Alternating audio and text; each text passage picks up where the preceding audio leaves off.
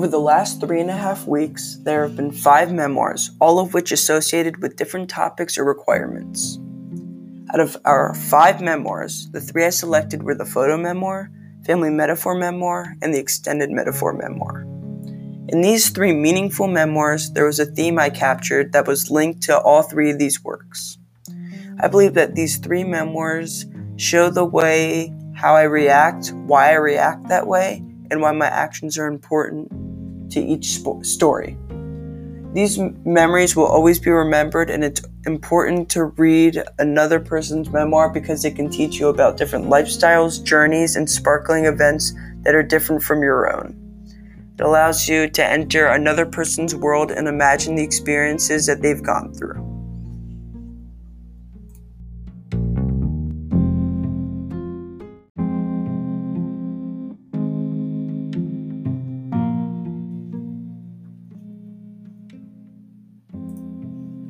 A great experience and great adventure. London has been a city that I've been fascinated by, having to do with old queens and kings, unique and ancient artifacts, and past horrifying events.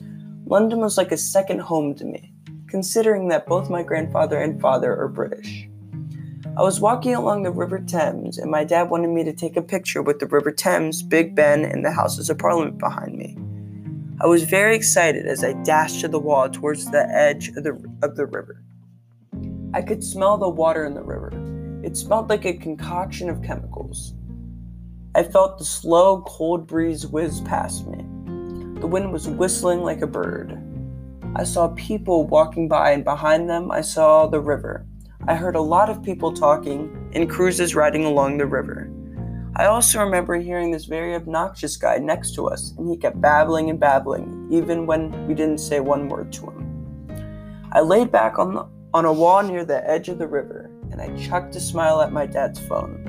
After the photo, I kept exploring the river and kept looking at all the fantastic stores and cool shops. It was a treat to explore London with my parents and grandparents, and I would love to go back anytime to see other amazing sights.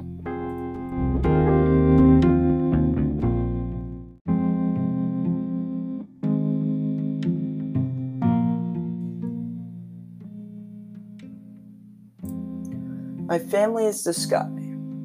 My dad is the clouds. He has different moods. He can get angry just like a striking thunderstorm, or cheerful like puffy clouds on a sunny day. He's impatient. Clouds are angry some days and they might cause rain at any time. Also, he is very creative, just like clouds form different shapes and try new things. My mom is the stars. She shines brightly. She motivates me and inspires me. Stars in the sky can fascinate others about the subjects of astronomy and space. My dog Ginger is the sun. She represents happiness, energy, and her fur suits warmness. She always puts a smile on my face when I see her. On a hot sunny day, Ginger's fur feels like the sun because of its heat. Lastly, I am the moon. I have many activities I do, just like the moon has a lot of phases. Sometimes I don't eat much and other times I do, representing how the moon can be a full moon or a crescent. Sometimes I might be in a good mood, while other times I might be in a bad mood, representing how the moon could be illuminating at night, but also could be dark and hiding at night. When the moon is shining, that is when the moon is happy. When the moon is dark at night, that is when the moon is sad.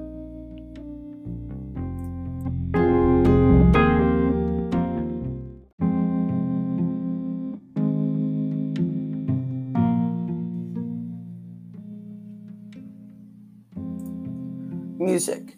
Sounds of happiness, sadness, liveliness, and angriness. I am a piano. I display emotions just like famous piano works. I sit indoors all day like a piano, looking at screens like a couch potato. I feel the vibration of the piano keys like notifications bombarding inside me. I can feel heat from the sun as a piano can feel the pianist's clammy, warm fingers. Pianos are angry when they are touched. They could possibly contract sweat or moist from one's hand. I am angry if I am touched aggressively or contracting germs from other people. I like peace and quiet sometimes, just like a piano. Sometimes a piano wants to be left alone. I can be injured by someone else, just like a piano could be hurt from someone pounding the keys. Someone can stomp on the pedals or smash the music rack or the lid. Instruments have feelings. I sat on the stool, ready to play my music audition in front of a live audience. The piano stared at me, sweating calmly. I gulped, looking at the music and the piano keys. I played the piece with poise, concentrating on my hands and the music but I stopped focusing. A thought popped into my head, and I played the wrong note. I kept playing, and the audience didn't hear the mistake. A piano has an unfair life, and it doesn't like to be played.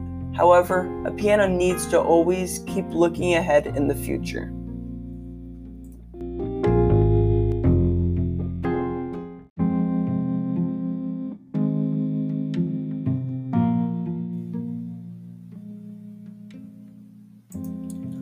Writing these terrific memoirs brought me joy because it challenged me and made me write figuratively and think about using symbolism in my pieces. I learned that writing memoirs about yourself is important because it helps show themes and important events that has happened throughout your life. Writing creative and historical pieces about yourself is a journey. Working through these memoirs was a thought provoking experience, and it helped me become a better writer and reviser.